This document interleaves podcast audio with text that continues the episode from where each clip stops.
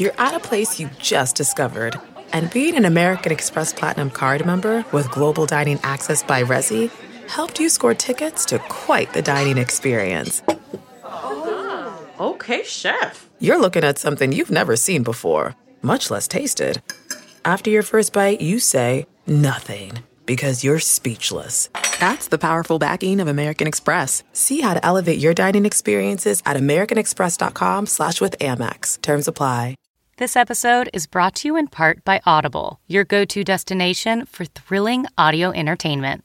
Whether you're looking for a hair-raising experience to enjoy while you're on the move or eager to dive into sinister and shocking tales, Audible has an exclusive collection of thrillers from best-selling authors that will keep you on the edge of your seat, like The Guest List by Lucy Foley.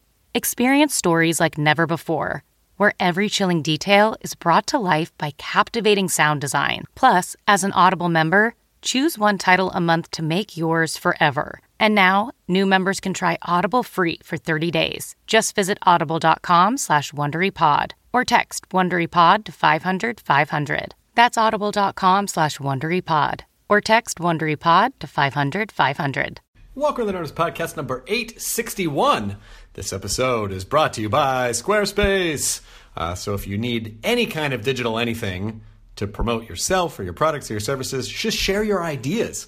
Maybe you just have some ideas you want to put in the world and social media is t- too toxic or too uh, I don't know, bite size. You just want it to be all about you. Squarespace gives you everything you need to make your next move into a thing including a free domain. Not to mention Squarespace's beautifully designed templates and customizable features, which create a beautiful website. It's a very simple and intuitive process. Just add and arrange your content with a click of a mouse. Start your free trial today at squarespace.com. Enter the offer code NERDIST to get 10% off your first purchase. Uh, let's go to the Nerdist Community Corkboard. Uh, our pal Ron Babcock comedian has a new album out this Thursday, March 30th, called This Guy. You can get it on iTunes and at SureThingRecords.com. Also, Brina Gavin writes, I'm a nutritionist, and after almost three years of graduate school and 1,000 hours of a clinical internship, I'm starting a side project I'm really proud of a small boutique integrative nutrition practice that I run myself.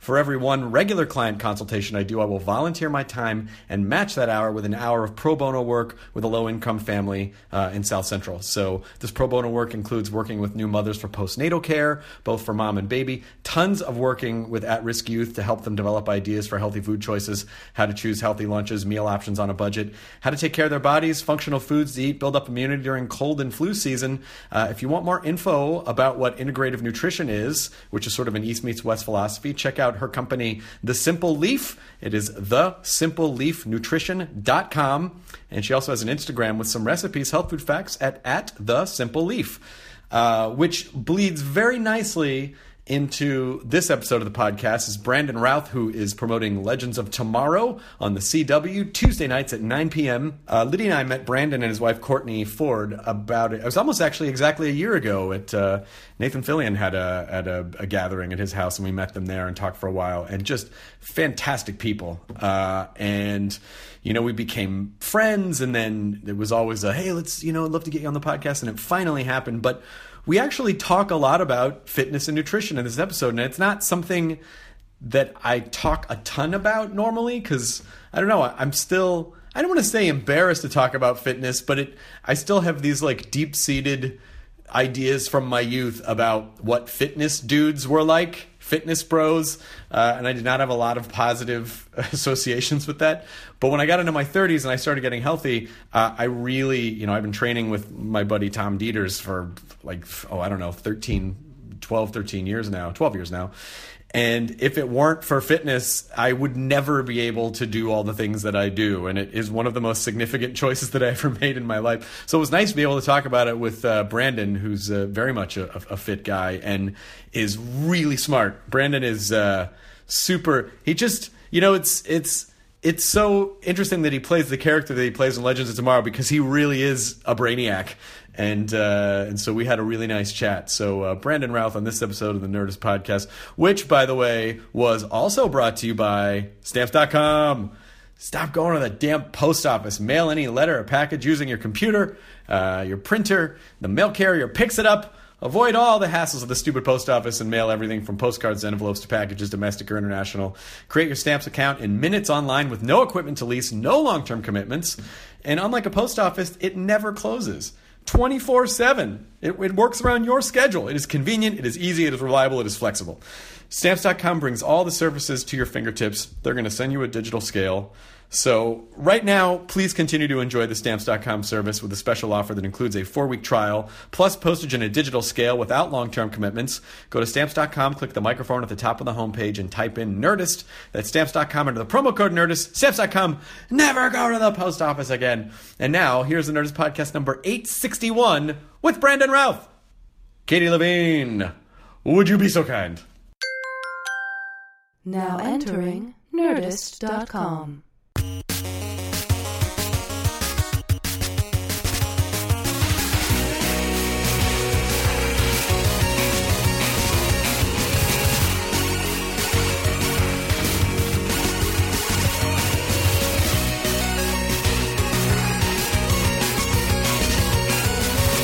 Hello. Welcome. Thank you. Thanks for having me. Of course. I know I was confused because I did the meltdown. Oh. Nerdist. Gotcha, gotcha, and not gotcha. Being wise enough to go. That's what I was like. 'cause I, the first time I did that, I was like, oh, it's Nerdist. It's everything with Nerdist is crispy. Your empire is so huge. It's so it's so sprawling. It's so sprawling. No, it's uh the, I know it's a little confusing because there's a few of things. There's Yeah. a few different parts of it, but uh I don't know. It usually makes sense in my head. And then sometimes I'm like, no, a Nerdist is. It's not me because that happens all the time. Yeah. I go, I'm going to do Nerdist. Well, I see you go. Oh no, no, no! I think you're doing something with Jessica Chobot, or you're doing something at the Man, I theater. only have so much time in my day. you have to reach the, the, the top of the echelon to get to meet me. You have to go through my other foot soldiers to see if you're worthy to get to the boss. I'm level. a boss battle, you guys. I'm a boss battle. But uh, but you but you just came straight like you have permanent access at all times. I mean, you and your wife were at our wedding. I mean, That's that- right. That's about as much. One of the coolest, amazing weddings. Did you uh, have other fun? than my own wedding? Of I think course. that, um, which I can't be uh, partial about or impartial about, but uh, I did have a great time. Oh, good. I'm so glad. Yeah. Um, the only strange thing was was the craziest like party beforehand, like the cocktail hour. Yeah. was it was like a Hollywood party. I mean, a veritable who's who's, and meeting some family and some other friends, um, people that I knew and, and new people. Um, but that in itself was just like kind of a cool, Oh. ca- casual because they they were they were cool people. They weren't like you know hobnobbing with schmuckety schmucks. Yeah, and, they were um, really nice. It was a really nice group. real It- conversations to be had. You know, not Yeah. Well, we were we, we really wanted it to be fun for everyone and and not make people sit through a a bunch of stuff that was only meaningful to us because Yeah. I think people I think it's like well you got to consider your guests at the wedding and they Mm-hmm. you want them to have fun and not ha- that's so I I killed no toasts there was only one toast Lydia's best friend I was uh, waiting for the best man best man speech. there was no, yeah, no, no speeches because they never. It, there, there's always the most awkward part of any wedding is all the toasts, where it's like 400 people or however many people are there don't know the inside story.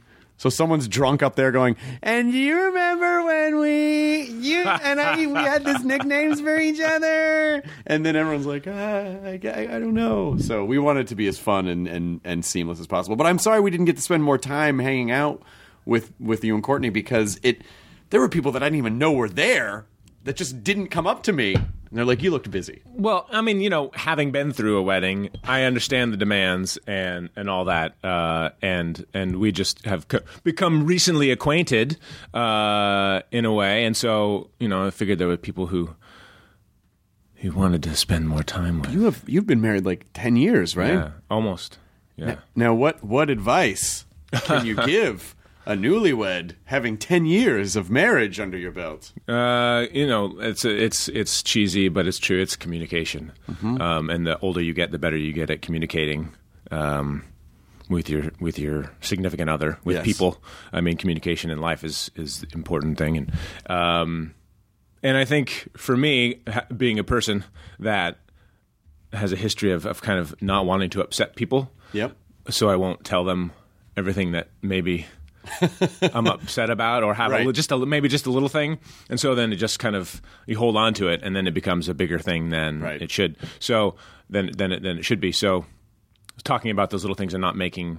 ha- Having an open having an open line of communication, like not making anybody a bad guy to talk about something that can improve the relationship. Right. Um, I think is a big thing, and that pays off. You know, if you anybody who has kids will know that communication is a huge part too, because you have to be able to communicate. If you and your if you and your spouse can't deal communications before you have a kid, then you're gonna have a lot of a lot of issues because the good- then you have to communicate like triple the time to make sure that you are both on the same plan and stuff. And well, we're talking about kids, but um, but anyway, Well, the good news is everyone who has a kid is a master of communication, right? Every person that the world would be a better place if we were. But that's part of the that's that's part of the life, you know. Well, it is, but I but I remember when we when Liddy and I met when we really I had the first kind of conversation with you with both of you at I think it was at Fillion's house. Yeah. And we left I was like, "Wow, they're super smart." Like you it just you both just radiate brain energy oh. and and I was like, "We got to hang out with them. We got to hang out with them." But then, you know, where do you shoot Legends? Of was that Vancouver? Vancouver. Yeah, it's, Yeah. it's just scheduling sucks. It's rough. Um, I'm just finally back. We finished uh, last uh, Monday, so I've been home a week. Um, our season two, um, and it's nice to be home, be on hiatus, and have a couple months off to just be here. Um, my wife and my son they spend most of the time here. Although my wife is shooting Supernatural, which shoots next door to us, so she's done five or six episodes, I think, by the time the season's over. Um, so that's been nice. They've both come up, and, and it's been a good family time. Um, but I'm done until July, and, and we're just walking just parking my car and walking over here to the little studio, uh, I'm like, oh man, this is this is so nice. This is first of all, it's sunny and it's uh, 65 degrees. Yep. Not really warm, but it's beautiful. And this is this is one of the things that I love about being in this industry. But Vancouver is a very different experience because uh, it's rainy most of the time. It's a lovely city, um, very nice people and, and great food. Uh, but this it's not the same. Like it's not Hollywood. It's Right. not.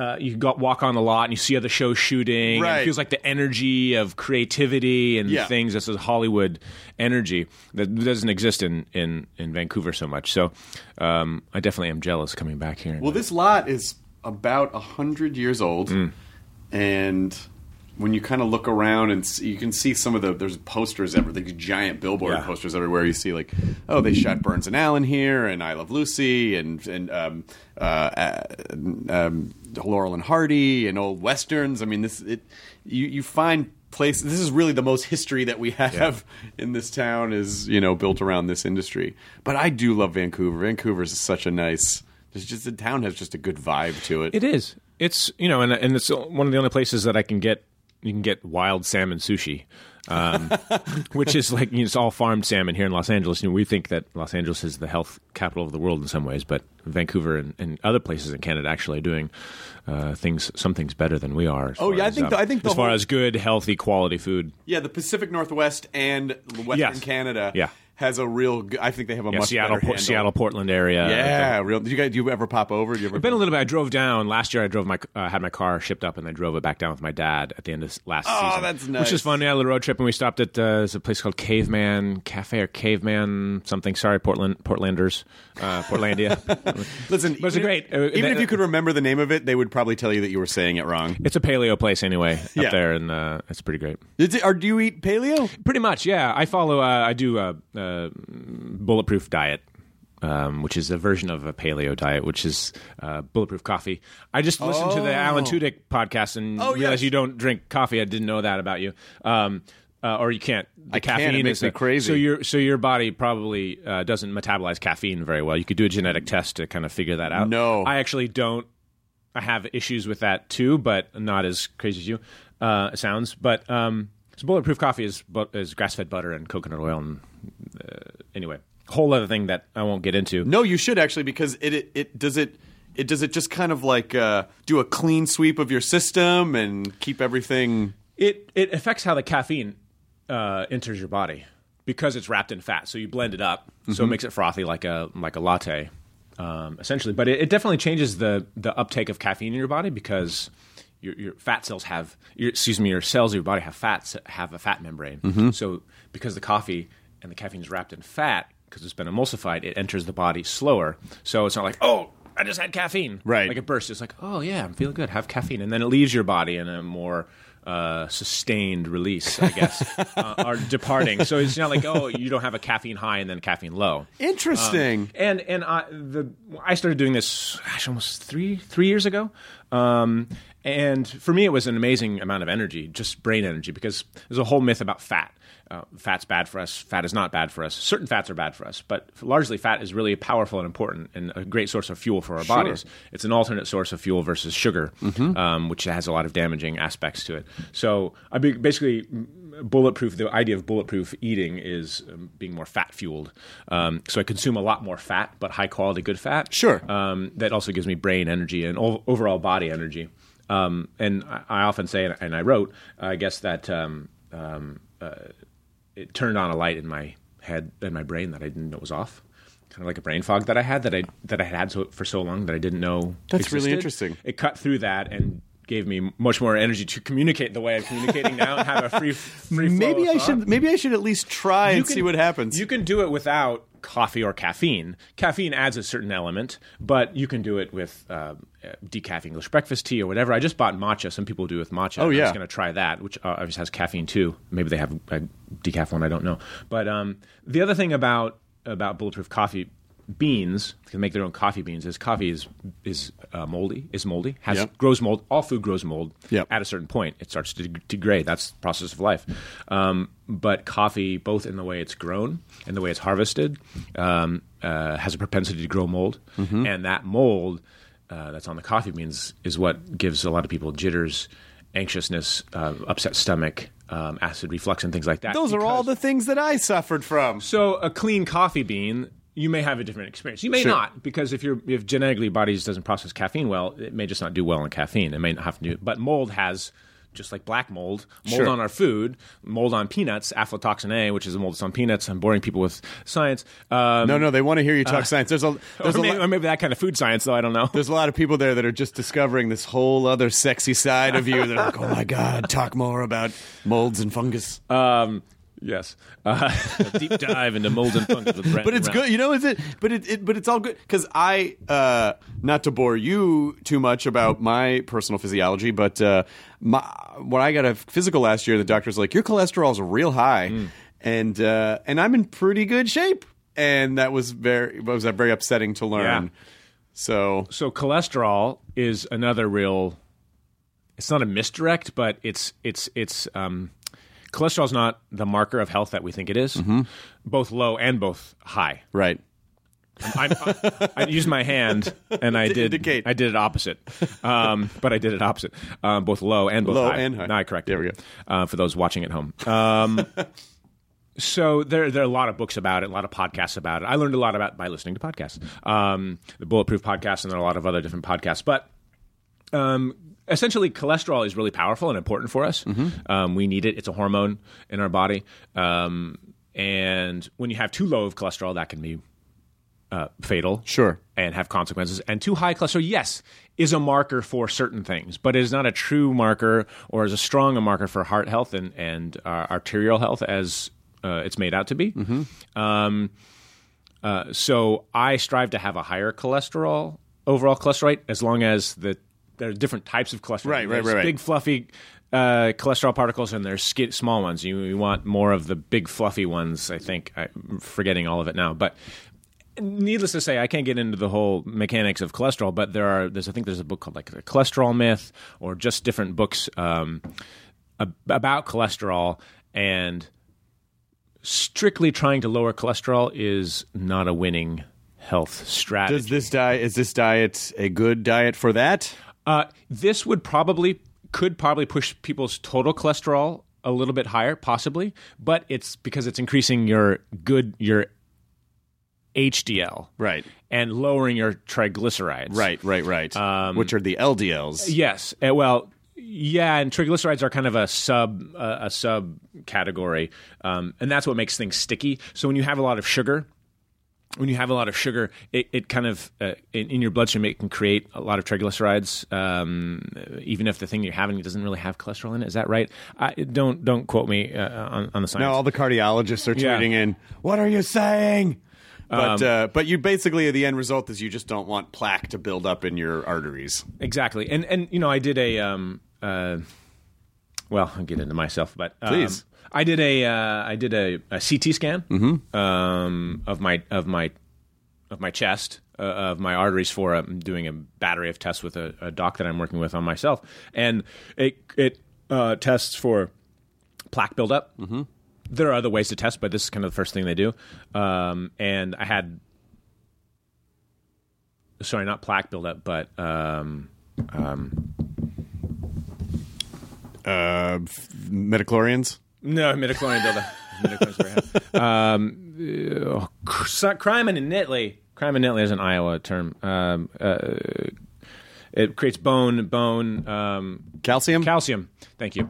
Calcium buildup, and I had zero. I had a zero, score of zero calcium buildup, which is pretty extraordinary um, because I think a lot of people have have some Right. um, and calcium buildup is created from a lot of different uh, reasons. But anyway, uh, my cholesterol is very is what I deem very good. There's a different level of what people will call cholesterol. Oh my god! So we'll stop talking. No, Um, not at all. Because this is, I mean, was all this driven by the fact that, well, I'm on TV, I probably need to be in good shape, and oh wow, I'm discovering all these things about that through that process. kind of, but mostly for my son.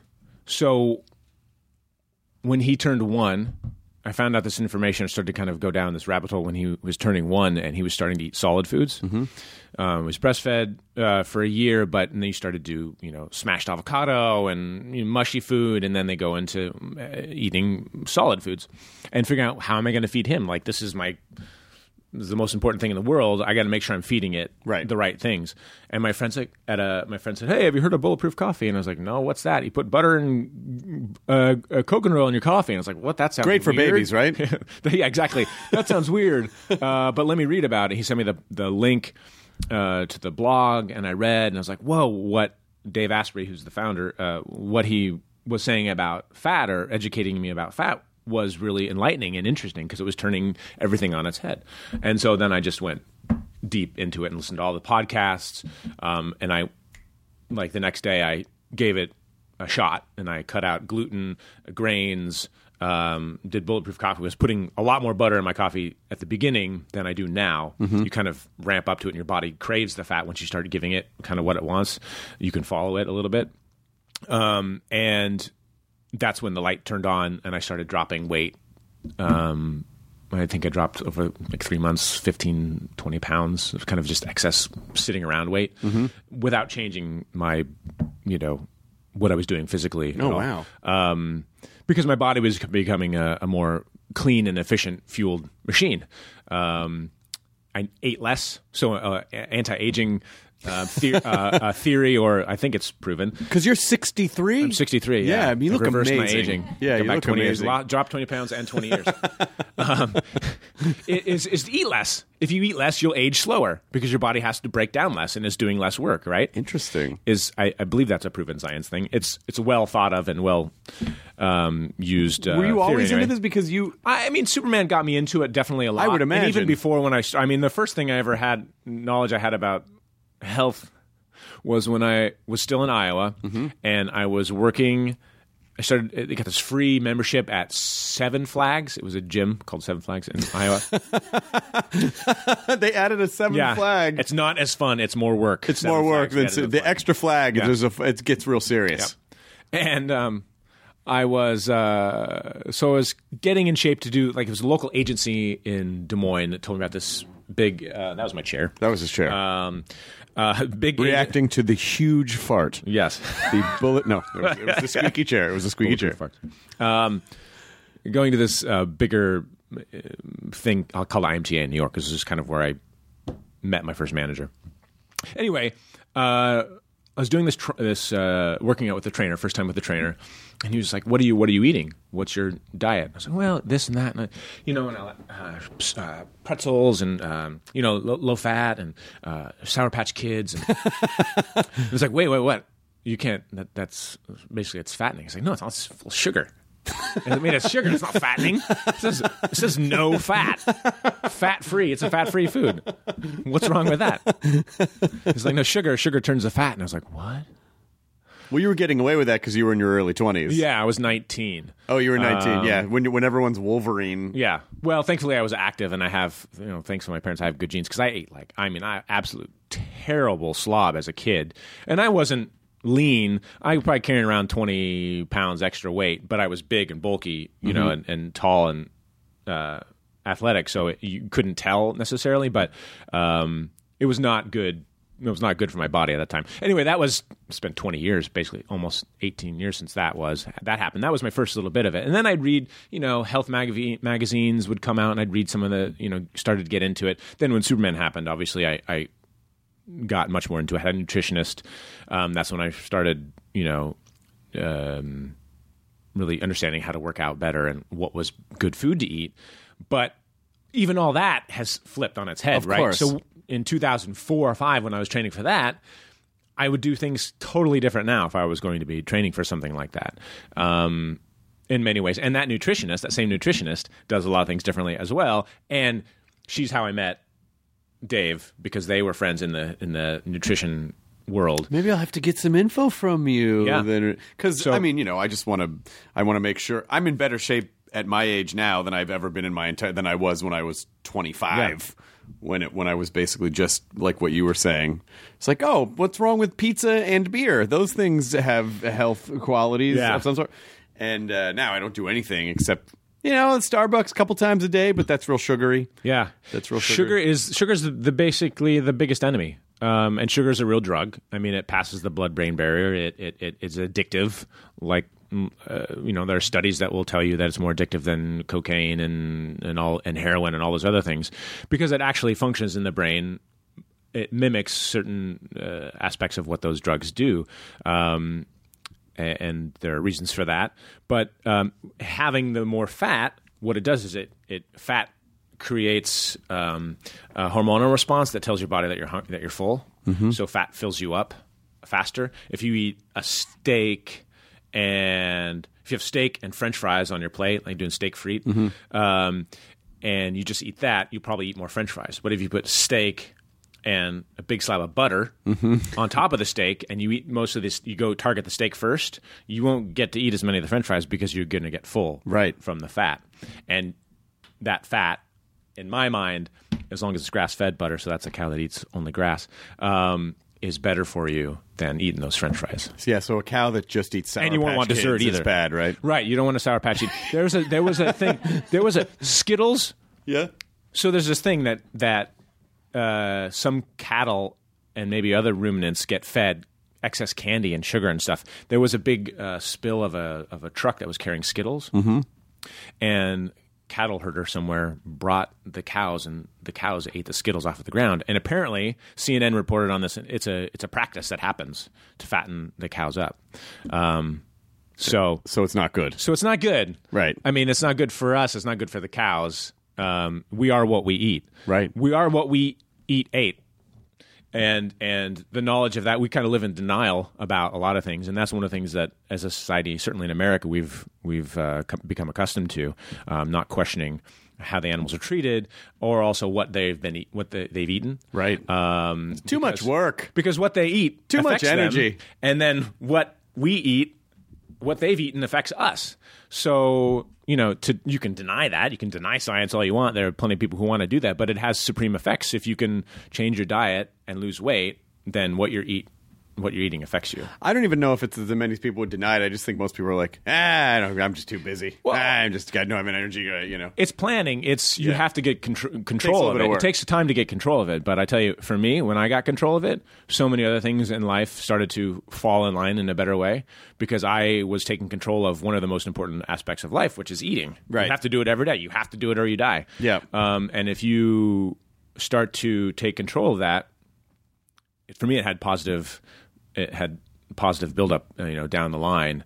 Um, in many ways, because I was then in control of my brain Well, and the and older, then I was in control of other people. but the older, the, but the older brain. you get, the more stuff you have to do to just feel okay. and it, and you don't you don't have the luxury of your body having Wolverine healing properties when you're 20. When you start getting older, you really do have to plan more. You do have to stretch. Well, you know, I guess you don't have to, Stretching is kind of one of those things too, which but it, it's like you don't have to do all that stuff. Right. But it, but then again, you can't be surprised if you know by the time you're 50 or 60, it's hard to get around, or you can't. You know, it's like you get winded really easy. Like, yeah, I mean, that's you know, you yeah, you kind of should exercise. You should think about what you eat because Yeah. it really will affect you, and you'll fucking care when you're 65 and you're just you know you're basically just chair bound because you didn't think about it for decades. and it's a lot harder to. It's easier to to correct the traje- your trajectory now than down the road. So. Absolutely. And with I mean- simple changes, I mean, a lot of people get intimidated, and I certainly was intimidated a little bit along the path of this of this exploration of like, oh, I can't. I'm getting. I have to take all these supplements to be healthy, and I can't. and it's so much money, and it, you're doing all this stuff. But um, so there is a point where you have to just baby steps, but you have to commit to the baby. St- if you're going to do baby steps, you have to commit to it. I pretty much went cold turkey. Um, I'm kind of like that with with things, I guess sometimes, but um, but there's no wrong way. There- you can't. There's a better way to say that. Um, There's no wrong way to eat a Reese's. there's no. You just have to. You just have to go for it and not beat yourself up if you're not. Don't beat yourself up if you're if you don't if you're not perfect. If you're not perfect with a diet, you can't beat yourself up because think- that emotional stress, Yes. is going to lead you then to eat more of the things you don't want and to eat also 'cause you're beating yourself up. Exactly. So you know what I what I tell people. I've had the same guy that I've been training with for 12 years, Hmm. and what I tell people who are like, "What do I? You know, how do I start?" Because I was very fitness averse when I was younger Yeah. because it represented a type of person that I did not like. Sure. And um, a type of person who was very mean to me. Hmm. And so when I got older and I started to realize, oh, when I quit drinking and I, I stopped doing everything that was bad, I go, well, maybe I should, you know, I don't want to, I don't want to hit 50 and then be like, oh, I better turn this, better turn this boat around. So I started working with this guy, and so, and he's been amazing. But what I tell people now is like, don't, because I think some people just have like a moment of panic where like, I got to change my whole life at once. I got to change my whole diet all at once, and I got to start working out five days a week. No, you don't. Don't do that because you won't stick to it, and then it'll be so painful that you will just associate that it is the worst thing that you can do. So I say like, hey, you know you do walk a half hour a week. Start like on Tuesdays from noon to twelve thirty. You're just gonna walk a half hour.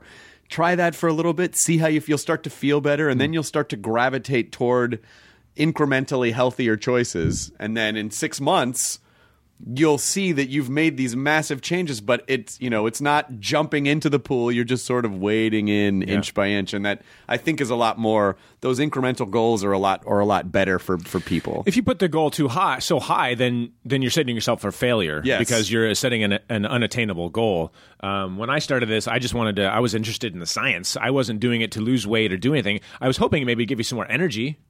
Um, and that was the biggest thing for me. It wasn't about learning. It wasn't about, and maybe that's the mindset. It's like I had to do it to to lose weight, um, which is which is so. Instead of going, I want to change my diet to be more healthy and to have better mental energy and better clarity of thought. Yeah.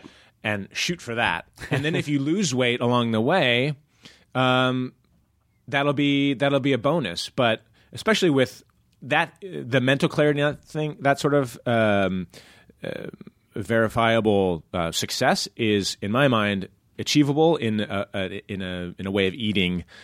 It's called a diet. I don't like. It's just the way I eat. Right. Eating bulletproof or switching to a paleo style diet, cutting out things that are negatively affecting you, and adding things that will that that are easy that will bene- add benefit to you. You know, you could do a simple test if you don't drink coffee. I mean, the best way to do it is to test it in the morning when your system's clean. Um, but I mean, you can do a simple test like with even with the steak test. It's like eat uh, eat uh, salmon and ha- make some broccoli or whatever vegetable that you like. Get some good quality butter. Kerrygold is a, a Irish butter. They have it at Trader Joe's. They have it pretty much everywhere. Is grass fed butter. Uh, make your vegetables that you like. If you have a blender, blend it up with some of the butter and make like a sauce that goes over the, the salmon, mm-hmm. something that adds really good fat. Eat that and see how you feel. Pause a little bit and then see if you're ready for dessert. Right. how much dessert you eat. Right. Because if you fill up on the better stuff, you won't be tempted as much by by the other things. Well, you know, because I'm sure some people listen to go, what? I can't believe Brandon. He's a tall, handsome guy. He doesn't represent me. And you go, yeah, but he. You work to. I mean, there is a ver- there is an alternate universe version of you of a guy who kind of just let it all go. And and again, and you know, like I always say to people, you know, you should not be defined by your body. You should be defined by your choices. So your if your body is the result of healthy choices, then fine. It doesn't matter like how much you weigh or what you know. Like what matters is you're making healthy choices. For me personally, my body at when I was living really unhealthily was the pr- product of insanely unhealthy choices. Yeah. Just like 3 a.m. pizza and, and, drinking and mental health probably as well, which Yeah. is a whole key of this. Right. um, you know, when I talk about mental energy, I'm also talking about you know mental health. Um, uh, when when our brains have the proper fuel and our bodies have the proper fuel, it allows more of our humanity to come through. That's been my experience, and that's been, I think, the experience of other people anecdotally who've done more of a bulletproof or paleo diet. Not to say that these people are enlightened 100% or that they don't make mistakes or that I don't make mistakes. I make lots of mistakes. Um, and that's kind of important because then I learn from them. But um, when I one of the awesome benefits aside from losing weight and getting more energy was was my ability to be calm and have a have a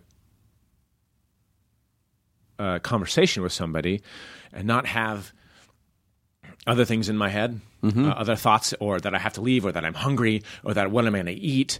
It just allowed me s- more silence, Or being cranky listen, to because be present. yeah. cranky. I mean, you know, I talk about being f- uh, the steak and the butter filling you up. It also cr- uh, destroys the hangry issue. Um, the food doesn't control me in that way because I've fed my body. And two hours after I eat, I'm not craving something and saying, I don't know what I'm going to eat. I can't make a decision now. I can't make a decision, just anything to fill me up. Oh, there's a Snickers. I'm going to have Snickers. Right. And, then- and then just keeps continuing. So once you take control of the food, of your uh, uh, of what you eat, then you get back control of your brain. I don't think enough of us have realized yet that we are more in control than we are allowing. Sure. And and food is one of the gateways to get there because when you feel fe- feed your body, your brain has the capacity to be more I'll say superhuman to to attain to get to that level of clarity that you can make decisions and and see things from a more top down Well, yeah, I don't. Th- I don't think eating sugar all the time really helps with depression. It's kind of interesting. It's that. It's that. Eh, it's it, it's sort of a self fueling engine of despair where you feel bad, so you you know. In my case, it was drinking. With other people, it's sugar. Mm-hmm. Sugar for you me. want to you want to change how you feel. Oh, this feels good the second that it's happening, but the long term effects are that it sort of it creates more depression and need for that thing. I mean, it's it really is emotionally parasitic in that way. It, it creates. I mean, sugar creates a dopamine response, I believe, um, just like other things. Um, and and it, that's something that we, we want again and again because it, it makes us feel good. It really it's a feel good um, thing. And I, you know, after like that's why I ate sugar and ate like crap as a kid too. Part of it's knowledge, but part of it's like I wasn't I wasn't popular kid in high school. I didn't have any friends outside of school. I was playing uh, I was playing Warcraft.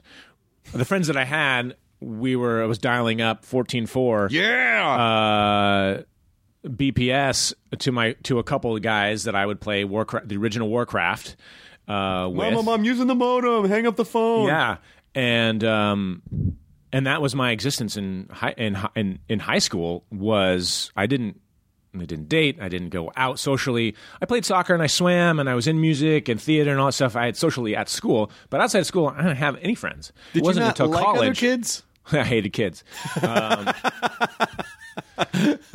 I mean, did you not? Do you think that was a problem? Was that no, a problem? I was like I was wondering if you if you just didn't if you didn't relate to. I, I couldn't personally stand looking at them. Uh, well, I faces. personally didn't really like other kids. Oh, I really? didn't have a lot of friends. I just I thought most kids my age were dopey. Hmm. They liked dumb things. they, you know, I, I hated sport. Like I just didn't, I didn't feel like I related to Yeah. other kids. So I, I wonder if some of that was. Do you think you created some of that wall? Um, I yes, I'm sure that I did. I don't think it's because I dislike them. I think my uh, my mom was a teacher, a second grade teacher. I come from a small town of about seven thousand people. Oh wow! I graduated a class of 143. So uh, the kids that I went to kindergarten with are the kids I graduated with. Yep. by and large. And I and we went to I was Methodist, grew up Methodist, went to a Methodist church, and we were very you know active in the church. Um, and I think that I had a lot of friends going into middle seventh grade. Seventh grade, I had like a seven or eight what I called best friends.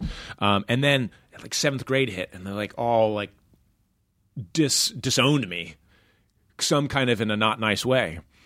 And then I was left going, "What the hell's wrong with me? What did I? What did I even do?" And all the self doubt and all this stuff.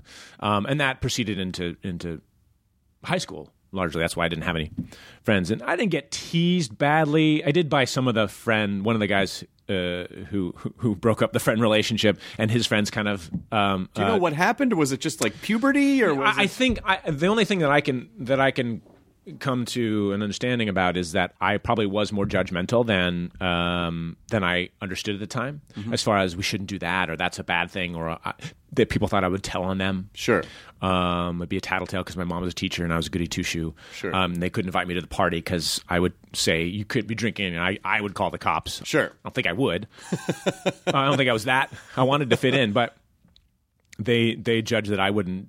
Maybe by what I said that I would be that way. Um, my mom always said that you know what you want to be and they don't yet. And I was like, well, okay.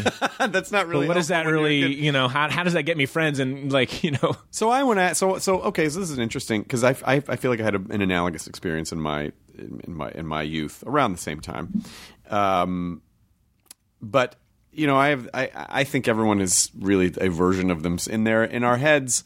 I think most people are a version of yourself that's around that age.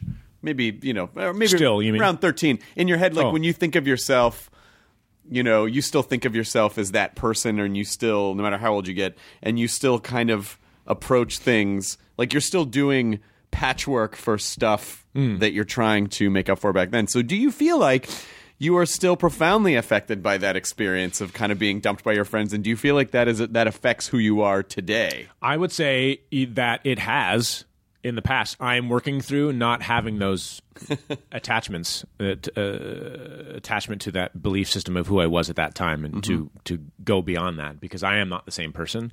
Um, and those are those emotional traumas or whatever you want to call stored memories or mm, different ways to, to talk about to talk about what they are um, affected me for, for quite some time, and um, they they they affect the subconscious us on a subconscious level of decision making of of not feeling worthy, um, of not feeling worthy of friendship, and then not engaging with people in, in a way or not sharing feelings and emotions. For me, it affected me in a way that I would not um, that I that I like we were saying before with relationships that I wouldn't talk about something that was upsetting me because I didn't want to upset the other person. Sure. And I, and I felt like I, I was okay. Like I came from a happy family, and I, I'm Right. like a good family and loving family, and I'm good. Like I had a loving family, and but that's kind of what it, which is true. Yeah. But but all but Doesn't mean you have no problems. exactly. But Yeah. I but I it's something called um, bypassing.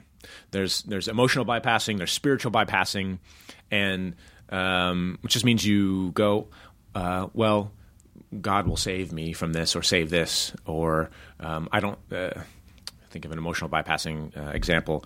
Essentially, you don't you don't take in the emotional impact of something. Yep. You see somebody, you know, some story on the news about something terrible that happened, and you go, "Oh well, you know, I hope they're in a, I hope they're in a better place," which is a nice blessing, but also you're not like you're not taking that that really in. It's a way of like diverting, Sure. having to not worry about that. I don't have to worry about that because Well, it'd be they're im- taken care of. It'd be impossible to take on everything. Like Yeah, exactly. And I'm not saying to. that you should, Yeah. right? You can't sit there and, and take in, you know, every time somebody somebody's killed, you know, um, take that in. That's that's too much. But there's a there's a there's a fine line there. Sure. Um, when I read about, for me, when I read about something on Twitter feed or in you know news, something terrible that happened, instead of going, "Oh man, that's bad," and then go on to the next thing, I go, I put myself, I kind of just sit with it for a second and take in, I guess, if that happened, if it happened to me, but just that what those people might be feeling for a moment. Empathy. empathy.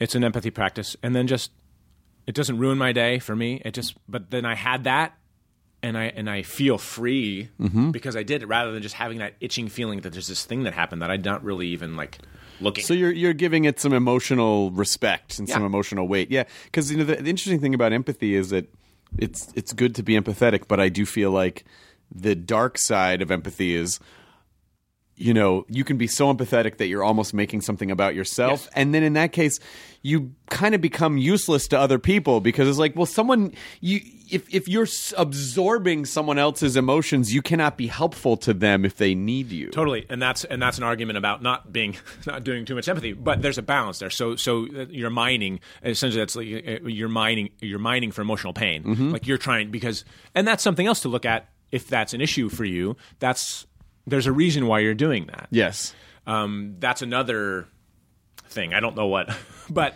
but that's another thing that you can work on because that that that is not a healthy way to have empathy. It's Right. just to there's a. Uh, there's a, there's a there's a there's a, a balanced way I believe to do that. yeah to at To least sit in somebody's shoes for a moment and then get past it because yeah, if you're worried about the people in third world countries not having food and it keeps you up at night, that is not helping right because you are taking a now you're worried about them and it's affecting your life and your ability to take care of yourself and your kids. Right. That is not okay. But understanding what their plight might be and the daily life that they go through for a moment of reflection can give you value and understanding and respect and gratitude Sure. for what you have and what you do, um, and and you can move forward with that. Whether that, if you feel so inclined, it's giving to an organization or reaching out to people in your local area because you may not be able to affect the change you want in the third world country far away, but you can give to a local um, um, uh, food gathering bank bank, food bank. Thank you. That's the word I'm looking for. Give to, la- give to a local food bank or get involved locally and help with hunger if that's your issue locally right and impact change in a huge way. Well, yeah, I mean it's it's it it's so easy, particularly in this town to I mean it's easy everywhere. And social media makes it even easier to just get so absorbed in yourself. Yeah. And uh and just surround you know, surround yourself. Um but there's a really I don't know if you're gonna know this reference, but uh do you know the ba- there's a band called Yes. There's a band called Yes. And they they have a line in a song that's uh don't surround yourself with yourself. Like, oh what a great line in a song, you know, uh can you find that, Katie? Don't surround yourself with yourself. Uh, I, I have to. Oh, this time, the king. I'm trying to get to the chorus so I can remember the name, the title of the song. But the band is Yes. I've seen all good people. I think it's I've seen all good people. You knew it right away. I did. Good yeah. memory. Just pulled it right out of there. Yeah, my brain is. I don't. I don't. I don't Just- need a buttery fat diet because I just I can pull things out of. No, Katie had to find that for me. Thank you, Katie. Thank you, Katie Levine. But it's just that idea of like surround, of like just being so surrounded, and I do feel like that is a that is so much of what we're all facing right now because it's so convenient and easy Yeah. and comforting to surround yourself with yourself. But then There's no growth. there's no growth and then you're just you're not looking outside yourself you like you need to you need to bring in nutrients from other areas to fertilize the soil the emotional soil Exactly. Uh, it's important to have a varied uh, friend base and and people who are who who you deem to be know, better than you or smarter or whatever or more successful than you, whatever that is. That reaching up to have people who you aspire to be.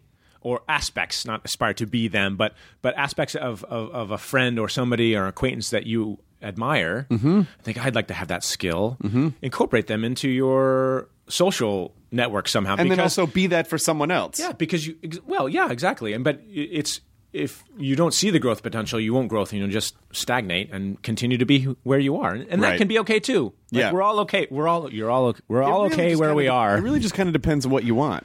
It really depends what you want. And if you, you know, if you're comfortable where you are, then don't get down on yourself and don't don't go, why don't I have this? Like, well, if you want this other thing, you should understand why you want that thing. You should understand with great clarity what it is specifically that you want, and then you can decide if you want to try to make it happen. And yes, it is a, it is work, you know, but you're not going to get anything without working for it, really. And the other people that have those things, it didn't magically just appear for them. No, it's very rare. Maybe maybe 0.5 percent of the time, if they were you know given tons of money at birth, it, it did. But but, even that doesn't large- solve every problem. And, exactly. and honestly, and honestly, even if someone get, you know, anyone can kind of hit some kind of a lottery at random, Mm-hmm. but they, you know, but it, the skill is is in keeping it and maintaining it and growing it.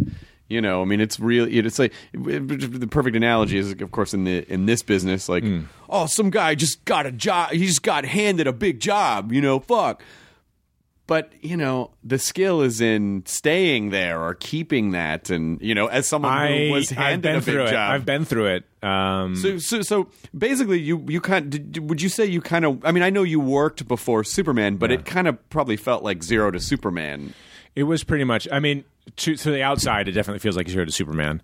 For me, I'd been. I mean, it'd been three years, mm-hmm. two and a half, three years, which is not just not long. uh, I, uh, at the time, it felt like it. All the the challenge and struggle, but. Um, but yeah, I mean, I moved out when I was 19, uh, and I eventually got Superman when I was 24. So I guess it was more four or five years. Um, um, I worked on a. I mean, the biggest thing I did is I worked on a soap for a year in New York in 2001 um, through 2002, and then I got fired from that. um, thankfully, in many ways, and moved back to Los Angeles uh, and didn't work for a year. Um, I barely auditioned. My agent and my manager left me, parted ways, not nicely. Um, and I was I had taken a bartending class before I'd gotten the soap the soap gig, and uh, and then I was a bartender on the show. so I guess Like, ah, I got my skills right. That's the class So off. then I tried to pan that off of my experience, like behind the bar and with the the bar. I went to the bartending class. You don't have to have a certificate to be a bartender, but I didn't know anything. I didn't drink, so Sure. I didn't know anything about liquor. So I took Right. the bartending class at 19 to do, learn the thing. And then, or at 20, and then uh, anyway, uh, uh, came back and had to get a job, and I got a, a bartending job at this place called Al Reed's Steakhouse. Okay. It might still be there in, in Tujunga. all right So no, north of Sun Valley, like 40 minutes outside Oh, of yeah. LA, everyone. And um, locals, very nice people. But I made, you know, 30, 40 bucks in tip, tips a night. It Yeah. was it was nothing. And I was paying more gas money to get out there Oh, than I was really making. Um, and then I was also working at a like a there was like a a, a business uh, strip mall for this guy who was selling uh, wholesale stuff online Yeah. like uh, like all, all different kinds of knives, colored knives that you'd you'd find at a at, at a fair for Uh-huh. winning a prize, and pet supplies. You know, and then I pack them up and put the stick uh, the, the label on them and ship them off. so you're just cobbling all these things together Two, working two jobs Yeah. because I burned through the, the little bit of savings I had from the soap opera of working on the soap, and and and didn't have any representation for like three months, and then uh, a, a former assistant at my old manager became an agent and was very kind.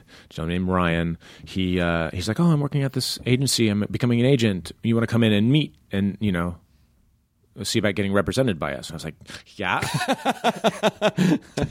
and uh, and was with them for a while, and they they set me up with my meetings with manager, and I got my new manager, and I'm still with the this the, the same manager. Um, and then it was shortly after that, three months after that. Then I started working at Lucky Strike. They got me a job. Oh. The agency got me a job at Lucky Strike. They got me the interview at Lucky Strike. that's where you met Courtney That's where I met Courtney. yes I remember this I remember and this. uh, and I've been spying on you for years Right. now I remember you told us this and then I booked um, episode of Cold Case, Mm-hmm. in which I played. It was the fifties, nineteen fifties, and um, my boyfriend playing a gay couple Mm-hmm. nineteen fifties, and my boyfriend gets beat up and killed. Mm-hmm. It was like this first season of Cold Case. And I was in a suit, my hair slicks back, and everybody's like, "You look just like Christopher Reeve, like a young Christopher Reeve." This and that, and this and that. And I'd heard like Superman stuff before, but that was just a funny coincidence. All these weird, you call them coincidences. I don't think they're coincidences at this point, but um, did that, and then I did an episode of Oliver Beene, which was again like a fif- like a set it wasn't really set. That show kind of took place not in the current time. Anyway, doesn't matter. Um, and then uh, an episode of Will and Grace where I had one line, um, and that kind of started to pick things up for me. Mm-hmm. And then the next pilot season, after uh, back and forth of this on this one show, this WB show um, that I didn't ultimately get, but I met with the the producer who was producing partners with the then director of Superman. Said, "Oh, you should come in and meet about Superman." And I did, and I'm telling a short version of the story, but uh, that was 2004. Then, did, when you auditioned for Superman, what are they having you? What is an audition? What is a Superman audition like? Well, the first meeting was with McG, who was the director at the time, and Stephanie Savage, who was the producer on the show called The Mountain. Uh, McG and he were both she, were both producing the show, and I'd gone in like three times. They were like, "Oh, we want to get you in the show, but you're not quite can't find the role for you." But I talked to her about Iowa because she'd gone to school in Iowa, and I I knew that they I knew see I knew that they were I knew that McG was directing the new Superman movie. Yeah. it changed hands, and so I saw his name on the call sh- on the information, and I was like, if I do a good job, I get a call back, and then he's going to see that like I should be Superman. um, and that kind of happened. So um, That's very fortuitous. It Yeah. doesn't always quite work out that no. way. Um, and so we, we just had a meeting. It's like a twenty minute meeting about just talking about me. Talked about him a little bit, and and that was it. We didn't talk about Superman at all, essentially. And then I left. And then a couple weeks later, they said, "Oh, we, they want to have you come in and, and read." And I came in and read, and we used there were two scenes from I think that it was a it was a Jennifer Lopez movie, Snake Snake Eyes or, or something. Um, it was like a thriller Okay.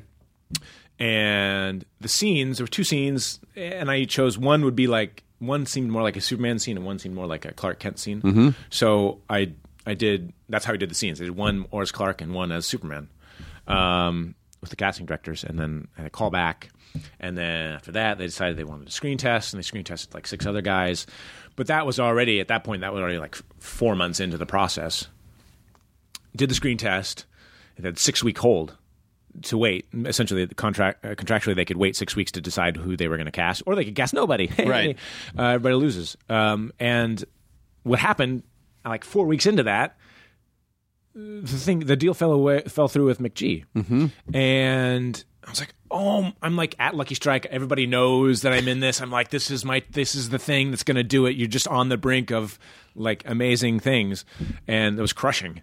I started crying. No, uh, need some water. That's all right. Take a minute if you need a minute. This is Uh-huh. very emotional. and then uh um and then there was like silence nothing and i was crushed you know essentially and then a couple weeks later started to get rumors that Bryan Singer was had an idea was going to be doing the the project and then he was uh and they were suddenly everybody was reporting their uh, casting sessions around the world in Ireland in Australia uh, trying to find the next Superman and I'm like I'm right here I'm at Lucky right Strike. here. look at my tape we did a screen test come on you just Hasn't- come over to Highland. You Exactly. don't need to go to fucking Ireland.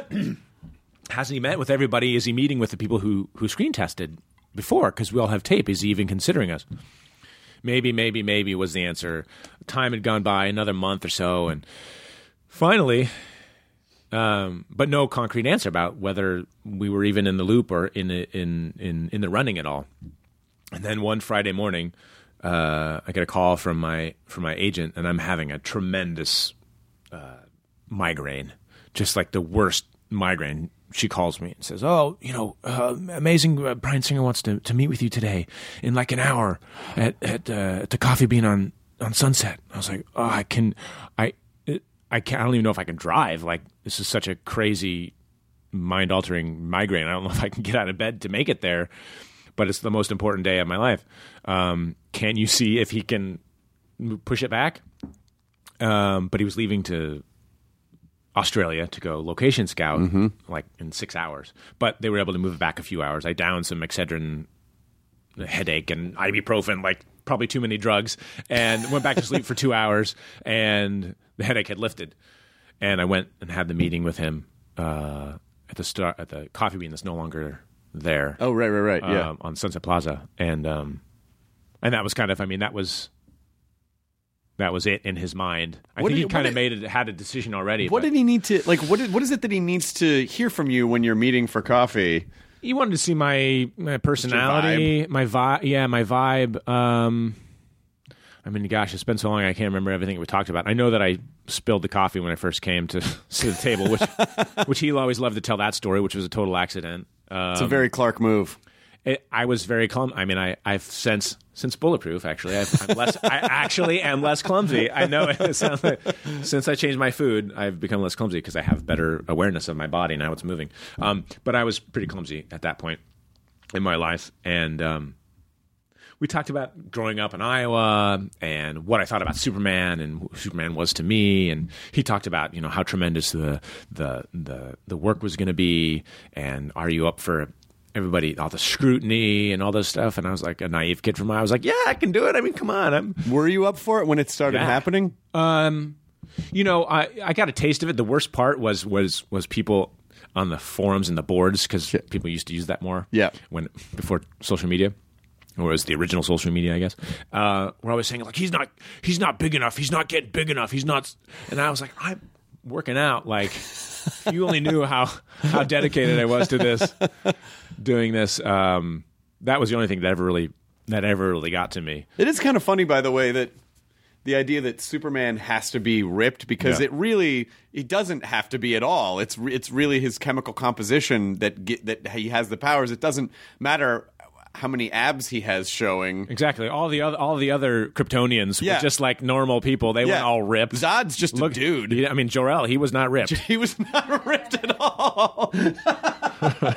he was not ripped at all. There's Maybe when he was that- younger. I mean, There's know. nothing that says that you know Superman. It's like, but I guess just that idea of you know people going, you you know, I got to see that he's strong. Like, Yeah. You can't just believe, you know. It's like, yeah, but the sun it creates this molecular density. Yeah, well, all right, okay, give him abs. Fuck, okay, it's fine. It looks But- good on camera. It sells It- things Yeah. and paper. So what was your experience, you know, like right after like when it came out, right after? Like what were you were you thinking like, well, this is we're going to make a ton of these or I'm going to be Superman forever or what's the totally went into it thinking this is going to be this is going to be amazing, and we're going to do. I mean, I have contract for three, so sure we'll do that. Um, and filming it, my first real film, amazing experience. I mean, just all of the work and the dedication, the passion behind it, uh, just incredible. Uh, and this is going to be this is going to be a huge hit, and this is going to be I'm gonna, you know, people are saying, "Are you worried about being Superman forever?" Superman forever, and I was like, "Well, I mean, what a what a terrible thing to be thought of as. For one, I who was I before this? Nobody." And um, and it's like I just, you know, I, I I can make myself somebody else. I'm an actor. I'll do other things. It wasn't the the paramount concern for me. I just thought it was going to be really successful, and I had, I I I I, I still think. I, I love the movie. It has its flaws, but I think it's a great movie. Um, and so the reviews were all by and large really good. I think we're eight percent on Rotten Tomatoes, something to this day, something you know really pretty positive for a Superman movie. Yep. Um, and the reviews were all really largely good and, and good for me. I was like, okay, this is going to be good. The movie came out, um, and we didn't do have a blockbuster start Right. uh, the first uh, the first uh, weekend, and then Devil Wears Prada came out and just like killed us. Right. The romantic comedy aspect just like destroyed us, and then Pirates of the Caribbean came out like a week and a half later and just destroyed us. And that was yeah, that was Yeah, and I think you know, I I, I think um, the the movie, to, to my mind, the movie wasn't maybe marketed the way that I would have liked to have seen it marketed. Um, but I know nothing about marketing, so um, it didn't reach. It didn't. It didn't tell the story that we wanted to tell. Also, it maybe it was inevitable to go from the love and the amazingness of Chris Reeve um, to this guy nobody knows after nearly 20, 20 years, something like that. Um, it's an unknown property. Well, and, And, they and, and, and you have to cover go over all of that like love for him. I was a transition, and and I like I accept that now, a transitionary figure for the character of Superman. right. Um, So that was something that I didn't understand then as much, but I can see now. Well, it made it made thing. sense though. I mean, listen, the Superman movies. If you watch the original Christopher Reeve Superman movies, you know, one is a, is a. I loved two. You know, I two. Yeah. it, it, it's I love one is incredible. Two is really fun, but it's definitely you know that other director came in and it's like you see all of the Lester, yeah. the kind of the goofy comedy elements. You know, it's like when they when when Zod and Ursa and Non are attacking the city, or they you know they they they throw a bus and crush Superman, and everyone in the town's like. Hey, they killed Superman. Let's get him. And they're just like picking up garbage off the street. Like, what? He just fucking threw a bus at Superman, and in your minds, you think he's dead, and you're gonna, you're gonna, you're gonna pick up a, a like a just a, you know, a wrench, and you take down these these gods. Yeah. So that from that standpoint, it's a little goofy. Superman three, uh, you know, Richard Pryor. Superman four. Nuclear Man. Yeah, Nuclear Man. eh, I mean, not not the best. You know, not the best. So look, I- that Bad aftertaste in a lot of people's mouths. but I think not enough people really saw Superman 4 The Quest for Peace to really have it, you know, like create too indelible Yeah. mark. But it was, you know, like this was coming out of the legendary, you know, after what Nolan did with uh, with Batman, it's like, okay, we can reboot these characters in kind of a in kind of a gritty, real human way. Yeah. And uh, so to, to me, it just made all the sense in the world. Like, oh, well, this is that. That's what's happening. And why not do it with Superman? They should do it with Superman. Um, but a- after that experience, when you realized, oh, we're not going to make two or three of these, did you go through a period where you were where you f- felt lost, or did you feel like, okay, you know, that's fine. I, I know that I, people know who I am now. I, I'm gonna, I'll probably, I'm gonna work. Uh, well, you know, I th- so that's a, yeah, it's a big question. Um, we all thought, myself and my man, all my representatives included, that the movie would be. I mean, I think we thought that it would be successful, and other opportunities would come from it. Um, that the movie was successful. It, I mean, not as successful, obviously, as the studio wanted.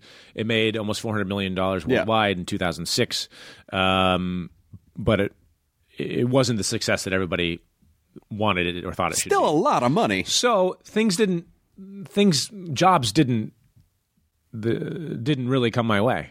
The jobs that I wanted didn't come my way. Um, there were a couple of things that I was like, oh, maybe I should have said yes to that. Like one or two things. Um, I don't know if that would have made her that would have made a difference. Um, and I am where I am now, so I, you know, I don't.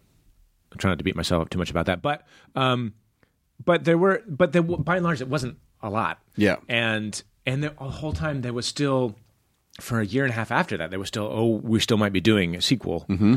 Bryan had gone off to do Valkyrie, and there was all this kind of shifting in the studio, at Warner Brothers, and it seemed like we're still going to do it. And I was holding on to that happening because not only because it was a job and my career, but I had I have I have great love for Superman, and I did a lot of. Um, emotional character work to step into that role, to treat it with respect and humility, and honor not only Chris's uh, Chris's performance, but everyone who's drawn and created him up to that point and, and and and brought brought him to life. Um, that I there was a lot of me wrapped up into the character, um, and and what I what representing that character represented, uh, and who I was, and who I was supposed to be, and how I was supposed to live my life. Um, probably too much sucked into it, because I envisioned that I would carry on this role as a as a as a as a figurehead for him, as a custodian of of Superman. But Sure. some of that bled into my own existence a little bit, and so then I it gave me self doubt of who am I and what am I and am I all of that I think I am and then I'm not getting work and um, or the work that I wanted and uh, and also I'd skipped a big step of of auditioning of like, Right. getting good at auditioning. And so then when I had to was I was I was having to go back and audition and not get offered or you know sh- uh, offered things I was going to back in a room. I, I didn't have the skills. Um, and also I had a chip on my shoulder like I shouldn't have to do this Right. like what you know this was supposed to be this was supposed to be my future, Right. and um, and that that affected me for uh, what, too, too I would say too long before I, you know, with the help of Courtney um, and family and friends, you know, figuring that out. But it it, it took a while, um, and I had to go back and, and pay my dues Yeah.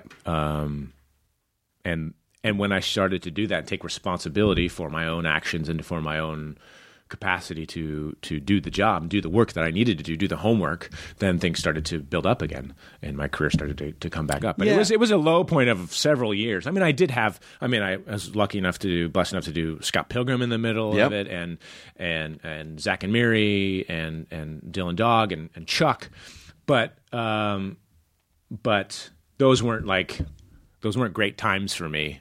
Um, and it's been since uh, since the around the birth of my son and and a little bit before that, and I started to get my my shit together. Oh, that's did, did that help?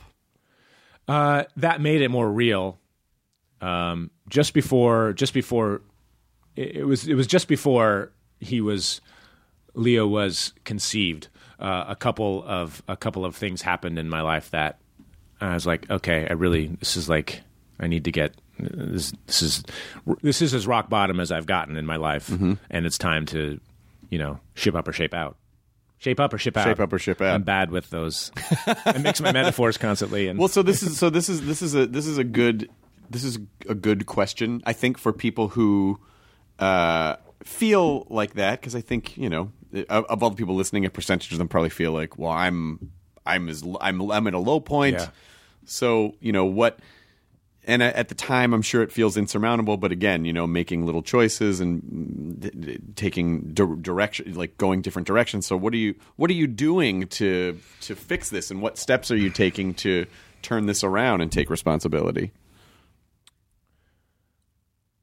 Well, it starts with, I mean, uh, to get more detailed about it, uh, taking responsibility. So you have to really sit with yourself, whether you call it meditation or, or whatever it is, drive in your car, turn on music, um, and think, or just don't think, and then it'll get to some, you know, you can find even find some emotionally evocative music that puts you in an emotional space. Music has great power, and just sit and and and and let your brain roll through the feelings and thoughts you're having. You find something that really triggers you, sit and think about it a little bit. If you have trouble get accessing emotional space or uh, i- i- i- your, your emotions, but I, I just I saw how my decisions and my lack of taking responsibility was affecting other people. Mm-hmm. In effect, other people were protecting me from other people um, or people were like walking around on eggshells around me. I didn't have knowledge of that. I couldn't see that. But when I had knowledge of that, and I accepted that they were doing that not because they were weak or that why couldn't they just come talk to me, I had to go. Like, why do I feel like? Why did they feel like they couldn't come talk to me? Because I would get upset with them. I would throw it back at them, or I would just not listen to them.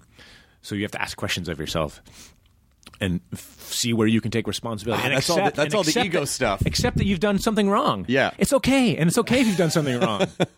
we all screw up. That's part of living, and that's a part of growing and becoming something more than you are. If you don't like where you are, figure out what you're doing. Where you can take responsibility for things that aren't the way you want them in your life. Sure. What do you not like about what's happening in your life, or how you're getting treated, or what you're receiving, and see if there is something that you can take responsibility for in that interaction with that person, Right. or in that relationship. Um, and you might find you might find some keys to turning that around. And it's one thing at a time. I mean, you can't. I didn't go from here to from 20, 2009 era about when it was to to now just instantly. I mean, it's been a growth process in those eight years to be where I am able to talk about it this way. And um, but the first thing I think with any is, is taking is really just taking and, and. I always say it's like asking asking good questions too, and then Yeah. not being afraid of what the answers are. Because sometimes the we don't ask ourselves these questions because the answers uh, stab us in the ego, Yeah. and that's you know it, because I I honestly think there are certainly circumstances that. Uh, that people cannot prevent. The circumstances, bad, tragic things that befall people. But I think if most people really were honest about their lives, a higher percentage than they would be willing to admit were the result of choices that they were making. Not all, Yeah. but a percentage of. And so why not try to do what you can to chip away at those so that you can at least narrow the gap, you know, in your favor as much as possible. Yeah, it's uh, taking responsibility is about taking control. Mm-hmm. So once you're able to see what you have contributed to a decision, to a relationship, then you're able to start to take control and to change it. But as long as you keep deflecting your responsibility, you keep losing control. So in order to get control of your life, you have to take responsibility. Um, and I think that's, I mean, I, you know, that's the key is is being in control. It's easy to give up control. Somebody else is oppressing me. Somebody else is doing this. I'm not, you know, whatever it is, is always somebody else's fault. Yeah. Until you realize how you play a part in this. It's your life. You got to take control of it. One example I was thinking is if you get in a car wreck, if you were if you could conceive that you were responsible for it because you ran a red light or you were trying to get through that red light, uh, the yellow light before it turned red, why were you rushing? You know, it's not just oh the red light or I didn't make it, I could have gone faster, or if I just would have stopped. But don't go go further. If you just would have stopped, why were you rushing? Mm-hmm. You're rushing because you were late. Why were you late? Were you late because you didn't get ready in time? or are you ready because you didn't want to go where you were going? Why didn't you want to go where you were going? Because you didn't want to talk to the person you were going to talk to? Because you have it was going to be an emotional conversation. Sure. And what are you hiding from? And just keep back and back and Peeling and back the layers. Back and back and back. Don't Yeah. don't don't stop at the superficial. Or if that if the, you were of no fault in that accident, you are then in control and have responsibility to take control of how you react after that. You can Mm-hmm. be upset at the person who who put you in the hospital, that your car's wrecked, and be oh, I guess I have no control over it. Just he hit me and this and that. Or you can take control of your healing process and how you respond to that person who hit you, and this all the steps down the road uh, in your healing and and where that may take you Yeah. somebody in the hospital might become your friend, a nurse. You know, uh, something positive can happen from that from that tragic event yeah. if you stay in if you stay in the game Yeah. and you and you and you don't let your uh, you know your subconscious continue to Well, you can. We, we do have very little control over most things, but you certainly can control, or you can learn to control how you react to things and what events mean to you. that's that's the human that's that's where the prefrontal cortex comes into play and separates us from apes and other mammals. Yeah. is we have a developed our brain is developed in that way. We have that capacity. We have to train for it. Right. It is in us, and it is who who we are meant to become. I believe the evolution of humanity is the evolution. Now we've done a lot of things. It's the evolution of the brain and the mind, and and going that last step. Um, which is our, our right as these creatures that, that we are here. Um, and and we're not taught that, you know, at birth, unless your parents are, you know, yogis or you know or Buddhists. No, or, you're not at all. We're sort Or or or you know, um, I mean, religion is is there, spirituality is there, but it's there and it's not. It's like finding there's a huge shift in the in in in, in belief systems, but. Um, I'm, I'm getting into the woods now. Um, No, but I but I but I think it I think it's I think it really is uh you know, I think most people really are conditioned to think that life happens at them. They can't they can't control you know, like, well, yeah, I got mad because of. You know, like, well, I know, but you didn't have you didn't have to. Yeah. I mean, that's a sucky thing, but you didn't have to like punch through that window. You know, like you didn't have to. You didn't really have to do that. Or maybe someone runs a light, they're not late for anything, and they're just mad because they have control issues. Yeah. You know, and they why can't this be? You know, and they add it to this list of you know if you if you say to yourself. Why does everything bad happen to me? Then your brain's going to go, well, here's a list of reasons that support that answer, Yes. that, that question, Yes. and then your brain really is a supercomputer that will answer any question that you pose to it because that's what it does. It's a problem-solving machine. It problem solves. It's how we survive. so there's the brain and there's the mind. Right. I've done. I've done. So I'm doing the food thing, and now I'm deep diving into the, into the mind. Please. This is a whole other thing. Um, there's a there's a I think he's a neurobiologist. He's a PhD psychiatrist. sorry, Dr. Dan Siegel, I not can't remember all your credits, but there's a book I started reading, or book on tape called The Whole Brain Child, which I highly recommend for any parents of kids of any age.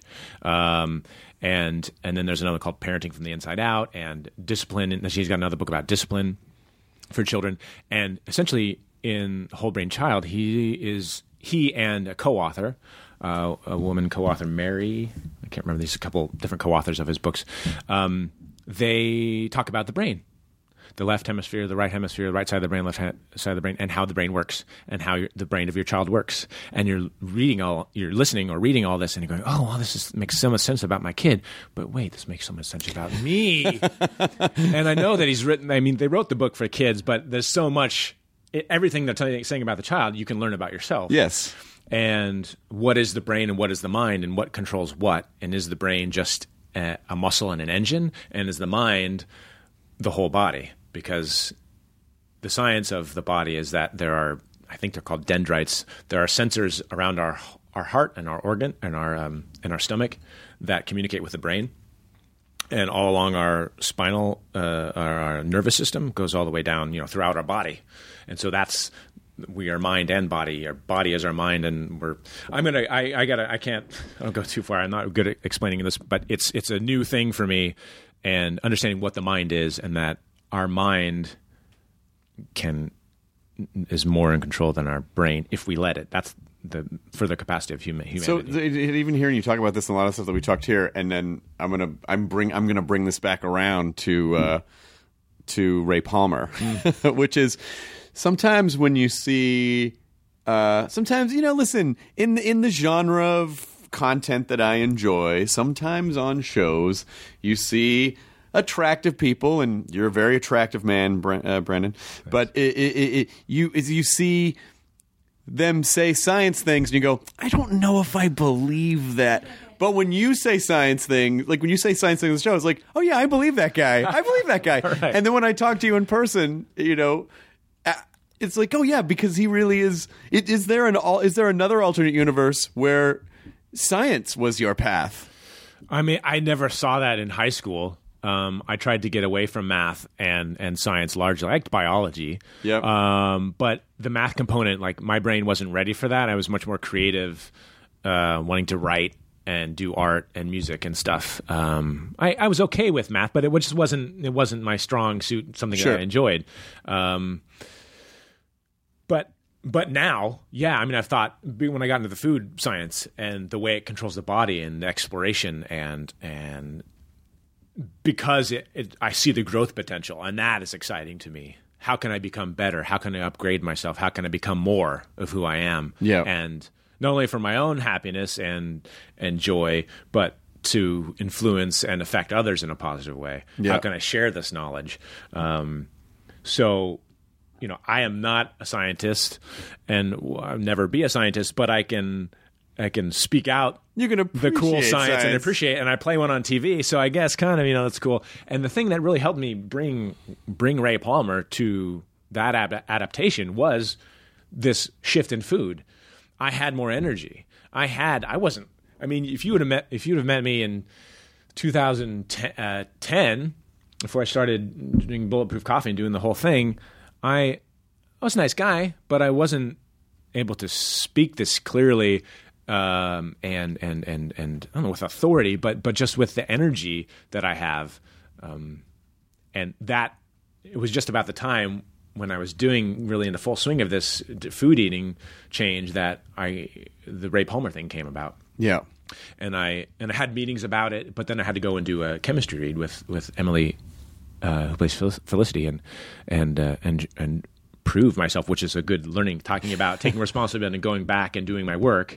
That was it. Yeah. I had I earned this job, and um, which was important, and um, and it was because of this and the energy that I have and passion for for giving information and sharing knowledge that fueled Ray Palmer, and that was his excitement about life and all about his inventions and what we can do to change the world. That is Ray Palmer. That's the energy of Ray Palmer. Well, and and that's what who kind of who I've become. Well, what's interesting about that is that you are now in a position because I know I the CW shows have done a really amazing job of weaving the universe together. Uh, in a way, I think they still are trying to figure out with the film franchises. Yeah. But they've done an amazing job. Uh, but I also know that that means that your schedules are brutal. Like I, you know, talking to Danielle Panabaker, she's like, "Oh yeah, I think we're doing. I'm doing 22 flashes, and then I'm making an appearance on Arrow, and then appearance, you know, because part of that is like weaving all these shows together. Yeah. But uh, I think it puts you in this very unique position where you can now, and because you can speak, you can speak about it in a in a in an authoritative way. You you could be going and talking to s- schools and saying, "Hey, science is cool, and yes, I play a scientist on television, but I also am in, interested in science, and you also can be interested in science, and that is a positive thing to do." I, I honestly think you could be a great science advocate for kids. And maybe maybe as your son gets older and you find, you know, like it's show and tell to bring your dad to work day. Hey, I'm, you know, I play this guy that you probably see on TV. You know, that's it. I feel like this puts you in a very unique opportunity that maybe you wouldn't have been in if you know on the Superman track. You know what I mean? Yeah. So I think it's really cool, and I think it puts you in a really nice place. If that is of interest to you, I think people would listen to you. Yeah, no, thank you, thank you. I appreciate that. And I have, I have, I have had thoughts of speaking about nutrition, and and now as this mind things come in, it would just be an added aspect to it. But um, certainly, it could come, it could be wrapped in a science. Yeah. in a in a in a especially especially in this time where it's seemingly becoming more important, um, with knowledge uh, seemingly being um, being taken away from us and science being not valued.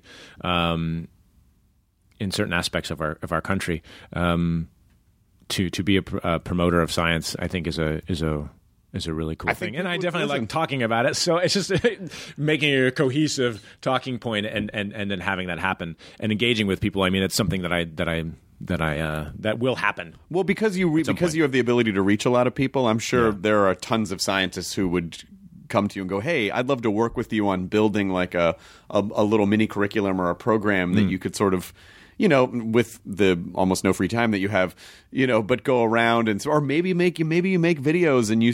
I don't know. I just feel like it feels like there's something there, and I feel like you have the ability and capacity to reach kids and speak you know, um, very comfortably and intelligently about science and why science is fun and important. And I, think people would listen to I you. appreciate that's a cool that coming up with a curriculum is good is a good idea. I think that um, uh, for me, I have a lot of ideas and have a lot to share, and I need a uh, I am open to a partner who can who can um, a business partner who can uh, who can put that into a, a listed thing Manifest A- a- that, a- yeah. and and so I am I mean this whole thing is like eh, thank you, you I, I really appreciate that support and and it is something that is, that I'm moving toward Mm-hmm. I'm allowing and waiting for it to that person to come forward uh, that relationship to be created. Well, where, now that where where it's going to work organic, where it's going to work organically, Yeah. or when I have time to search the person out, which is maybe now that I'm not working as much uh, and have hiatus that I can that I can uh, devote more. now that you put that. out in the world, I feel like it will Yeah. come to you. I have to ask what your ring is because it looks like. Uh, Yeah. Uh, it is. It's bluestone. Actually, Mm-hmm. it's um, bluestone from Stonehenge. oh Um, wow! So this is your wedding ring that I'm talking yeah. about. Yeah. So we got uh, we got engaged at the Tor, Mm-hmm. which is a, a- um, kind of a geogra- uh, special place in Glastonbury, England. We were on the Superman press tour Mm-hmm. and doing a. Um, a little road trip with uh, Gil Adler and Jeannie Adler, who the, Gil was the producer of Superman and is a lovely couple. And Jeannie's from England, and so we, we were kind of doing a Tor. And I told them that I wanted to, you know, propose to Courtney in, in a magical place. And Jeannie, who's like a fairy godmother type woman, um, was like, "Oh, you got to go to the tour, and it's uh, ley lines, and it's very magical, and all this stuff." So I was okay, so we did that and it was awesome. She said yes, and then and then I was saying it was like I, I kind of feel like I want a ring. Like, why does this the the the, fia- the fiance the woman always get the ring? Like, I should have a ring. Why Yeah. shouldn't I have a ring? Um, and so then we were in Stonehenge on the way back from our trip, and she got me one of the rings, and it's like you know fifteen dollars. Yeah. but it's actual blue stone, which is what Stonehenge stones are Yep. uh, mostly made of, or all made of, composed of, and um, but it broke because it's it's a very um, not a very strong stone. So we got she ordered another one and had a ring maker in England send it to them, and they encased it in. Uh, it's not platinum. I've kind of titanium. It's Titanium, yeah. Um, and then there's a, a glue kind of holding it in. So Nice. Yeah. Yeah. It's, Custom. I, I, I like. I like to because I have an unconventional one too, which didn't occur to me that you could do until we were looking for rings, and I saw like a meteorite ring. I'm like, you could do that. Like I just, you know, I thought that had to be like a dumb gold band. Like, guys. No, that's totally cool. And so, uh, yeah. So I think so. When I see someone else have that, I go, "Oh, wow! You you figured out too. You don't. you can have like a cool ring that means something to you." outside the box. Um, I, I want to thank you for your time, Yeah. for being here. We, I, I think, you know, I haven't really, I don't know if I've seen you do a lot of interviews, so I don't know if people really like a long form interviews. So, you know, I I don't know if people really had a strong sense of who you are and how your brain works, but I think they're going to be delighted uh, after this after this podcast. Well, thanks. I'm sure um, people tuning in at the beginning were like, "Oh, we're going to talk about Legends of Tomorrow and Superman, Scott Pilgrim, and Chuck, and all that stuff." And we You know, my- my- so, sorry if that's what you're looking for. Sorry to disappoint you, but if you listened all this way, congratulations. You know, my feeling though is that um, if you, because I just kind of like to see where the conversation goes, Mm-hmm. and anything that you could say about Scott Pilgrim, you probably said during the Scott Pilgrim press tour, true uh, or you know any of the any of the Comic Con panels. So I feel like that's definitely out there. If Yeah. you want to hear Brandon talking about Scott Pilgrim or more Legends of Tomorrow stuff, that is definitely out there in the world. There's no shortage of that. But I like these conversations because. I just kind of see like, oh, this is this is how you are as a human, like as a dude, as a guy, as a person, a citizen of this planet.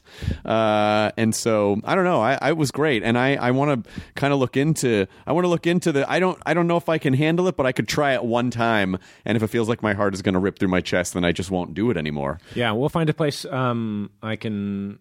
If I was at my house, I'd make it for you. Oh, that's so nice. There's there's pla- places. There are a couple places in LA that actually make it.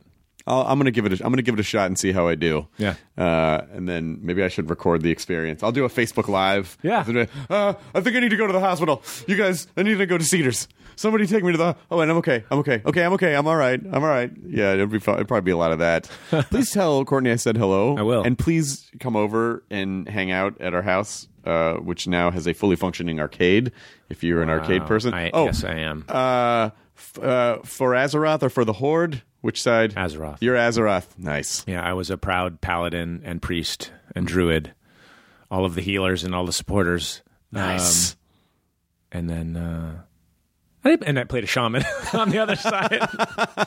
I played a, a Tauren shaman, and this says a lot about. This says a lot, though. Druid, yeah. You know, like picking, picking. You know, who, who, who are you in a campaign? Who are you in a party? Says a lot about your personality. Yeah. You know, you're a healer. You like to bring things together. You like to be, a, you know, of a functional uh, utility to other other people, and that says that says a lot. yeah, the only game I'm playing right now is Dota 2. Yep.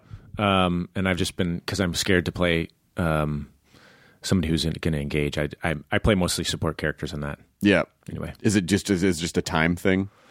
uh, well, Dota, it's just a they're they're Dota is like um mini games. Mini mini game. Yeah, the mini um, campaigns. but I just don't want to. I don't want people yelling at me they will. because it's easier to support than try to be the one like carrying the game. Yeah, the gaming community is very passionate. They actually don't yell that much in the, in this game.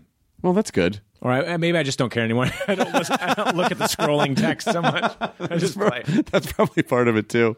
Oh, uh, Legend of Tomorrow. We should. They, they gave Yeah. me. There's there's a date. There's a specific date. So Legend of Tomorrow is Tuesday nights on the CW at 9 p.m.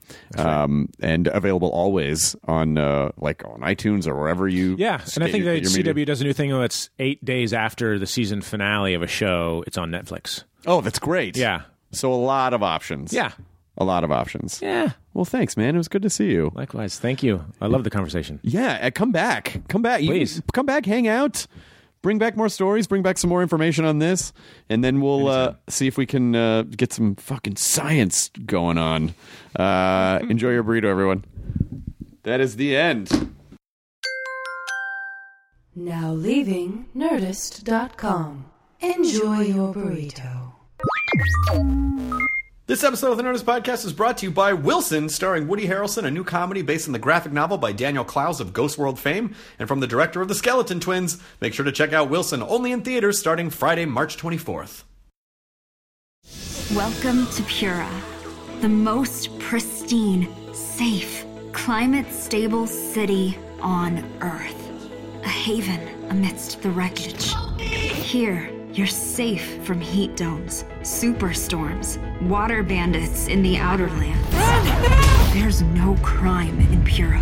No murder, no suicide.